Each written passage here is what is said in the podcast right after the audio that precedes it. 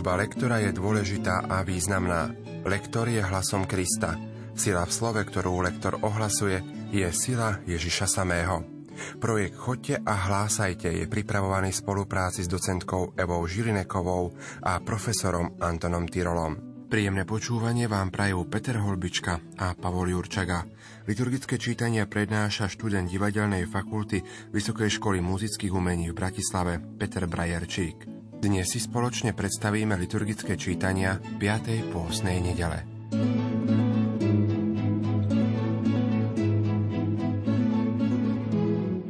Prvé čítanie tejto nedele predstavuje krátky úryvok, ktorý je vlastne doslovom alebo výkladom k 37. kapitole Ezechielovho proroctva hovoriacej o videní kostí. Išlo o údolie suchých kostí, ktoré ožili a vytvorili veľké vojsko, vtedy, keď do nich vstúpil Boží duch.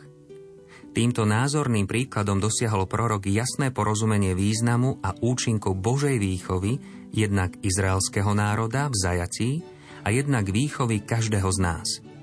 Dôležité je vytrvať v pôstnych snahách a veriť pánovmu slovu. Čítanie z knihy proroka Ezechiela Toto hovorí pán Boh. Ľud môj, ja otvorím vaše hroby, vyvediem vás z vašich hrobov a vovediem vás do krajiny Izraela. A spoznáte, že ja som pán, keď otvorím vaše hroby a vyvediem vás z vašich hrobov, ľud môj. Vložím do vás svojho ducha a ožijete Usadím vás na vlastnej pôde a spoznáte, že ja som pán. Povedal som a splním. Hovorí pán Boh. Počuli sme Božie slovo. Slovo má docentka Eva Žilineková. Na začiatku čítania máme tri okolnosti, veľmi dôležité. Poprvé, otvorím vaše hroby. Po druhé, vyvediem vás z vašich hrobov. A to najdôležitejšie, vovediem vás do krajiny Izraela. To je taká časť A. V časti B je to už korunované. Usadím vás na vlastnej pôde. Môže byť vaša vlastná pôda, ale tým, keď zasiahne pán, keď zasiahne Boh do nášho života, tak je to aj jeho pôda. A spoznáte, že ja som pán. A tá záverečná veta by mala zaznieť nie veľmi pateticky, ale rázne. Povedal som a splním. Takto veľmi jednoducho. V známom 130. žalme nám znejú predovšetkým dve hlavné duchovné kategórie. Hlbiny človeka, z ktorých vystupuje nádej a druhou kategóriou je Božie milosrdenstvo, ktorého sa žalmista dovoláva a na ktorého sa viaže jeho nádej. U pána je milosrdenstvo a hojné vykúpenie. Z hlbín volám k tebe, pane. Pane, počuj môj hlas. Nakloň svoj sluch k mojej úpenlivej prozbe. Ak si budeš, pane, v pamäti uchovávať neprávosť, pane, kto obstojí? Ale ty si milostivý a my ti chceme v bázni slúžiť.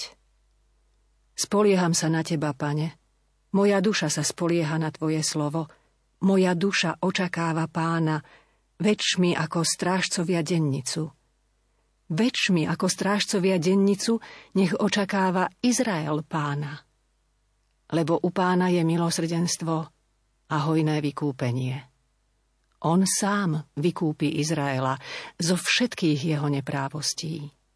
Pavlov úryvok z listu Rimanom hovorí o spoločnom základe vzkriesenia Ježiša a oživenia kresťana. Týmto základom je Boží duch. Podľa Pavlovej formulácie Ježiša vzkriesil Otcov duch, ktorý je aj duchom Ježiša. Aj veriaci človek sa má usilovať o to, aby v ňom prebýval Boží duch a ten ho oživí pre Boží život. Čítanie z listu svätého Apoštola Pavla Rimanom Bratia, tí, čo žijú telesne, nemôžu sa páčiť Bohu. Lenže vy nežijete telesne, ale duchovne. Pravda, ak vo vás prebýva Boží duch. Lebo kto nemá Kristovho ducha, ten nie je jeho. Ale ak je vo vás Kristus, telo je síce pre hriech mŕtve, no duch je život pre spravodlivosť. A keď vo vás prebýva duch toho, ktorý vzkriesil Ježiša z mŕtvych, potom ten, čo vzkriesil z mŕtvych Krista, oživí aj vaše smrteľné telá skrze svojho ducha, ktorý prebýva vo vás. Počuli sme Božie slovo. Slovo má docentka Eva Žilineková. Opäť jedno z ťažkých čítaní, lebo je krátke. Krátke čo do rozsahu, ale dlhé čo do myšlienky. Pomôžme si tým, že si to zas rozdelíme. Telesnosť a duchovnosť. Tí, čo žijú telesne, nemôžu sa páčiť Bohu. Vy nežijete telesne, ale duchovne, čiže toto je už ten druhý fakt, ktorý musíme akceptovať. Ale podmienka je, ak vo vás prebýva Boží duch. Opäť je to také povzbudzujúce, pretože ďalej nám Apoštol Pavol hovorí, ale ak je vo vás Kristus, môžeme to intonovať aj ináč, ale ak je vo vás Kristus, a teraz sa to rozvíja, telo je pre hriech mŕtve, ale duch je život pre spravodlivosť. Opäť to porovnanie, hriech umrtví, hriech zabije, ale duch, duch v Kristovi nám dá väčšnú slávu. Môžeme sa tešiť na ďalší život. A opäť dôležité, jedno jednoduché, jednoslabičné slovo. A keď. Pozor si dajme na to, aby sme nedávali dôraz zbytočný a keď vo vás, pretože o tom hovoríme stále. A keď vo vás prebýva duch, to znamená po splnení tejto podmienky, môže sa vám stať to, čo sa udialo s Kristom. Čiže vzkriesil z mŕtvych Krista, oživí aj vaše smrteľné tela. To je jeden pojem. Smrteľné tela, nezdôrazňujme ani smrteľné, ani tela, ale rovnocenne spolu. Aj piata pôstna nedela, podobne ako predchádzajúca štvrtá pôstna nedela, nám predkladá dlhé evanieliové rozprávanie, tentoraz o vzkriesení Lazára. Úryvok je z 11. kapitoly, ktorá predstavuje určité uvedenie do problematiky vzkriesenia. Ježiš tu vystupuje ako ten, čo dáva život, tým, že vzkriesil Lazára. A evanielista nám ponúka podrobnú správu o tom, že Ježiš je prameňom a darcom života – je to veľmi významný úryvok vzhľadom na to, že počnúc 12. kapitolou sa už bude rozprávať o udalostiach pred umúčením.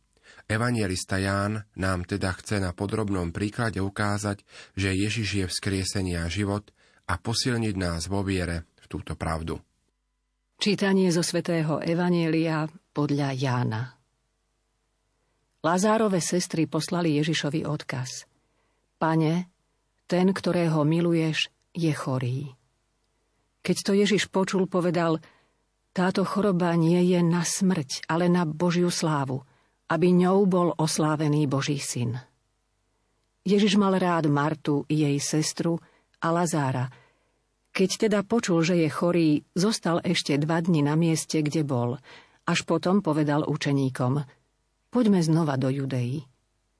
Keď ta Ježiš prišiel, Dozvedel sa, že Lazár je už 4 dni v hrobe. Keď Marta počula, že prichádza Ježiš, išla mu naproti. Mária zostala doma.